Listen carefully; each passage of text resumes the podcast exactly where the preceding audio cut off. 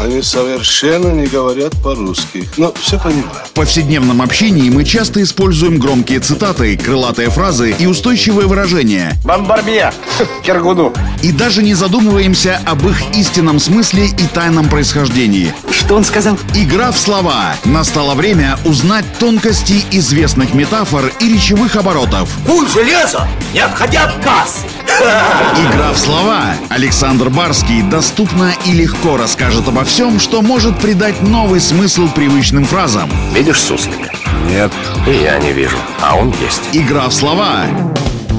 Я даже не сомневаюсь, что всем известно выражение «гол как сокол». Но вот откуда пошла эта игра слов, я уверен, что могут объяснить далеко не все, кто произносит эту фразу. Вот этим мы сейчас и займемся. Игра в слова.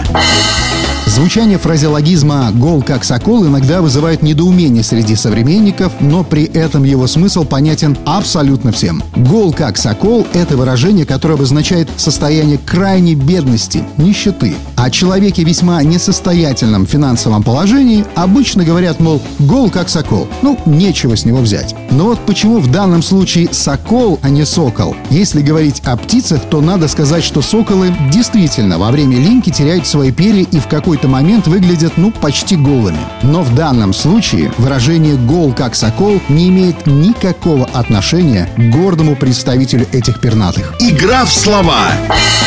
На самом деле, в старину на Руси соколом называли гладкое дубовое бревно, подвешенное на цепях, и которое использовалось в качестве тарана в составе стенобитного орудия. Его раскачивали, а затем пробивали им стены или ворота крепостей неприятеля. Ствол этого дубового бревна был ровный и гладкий, очищенный от веток и листвы, то есть голый. Вот и повелась в разговорной речи такая форма, как «гол, как сокол». Кстати, словом «сокол» в старину иногда называли инструменты цилиндрической формы, такие как гладкая чугунная болванка, железный лом или пест для растирания зерна в ступе. Игра в слова. Вот теперь и вы знаете историю появления фразеологизма «гол как сокол» и можете смело, а главное к месту, употреблять это выражение.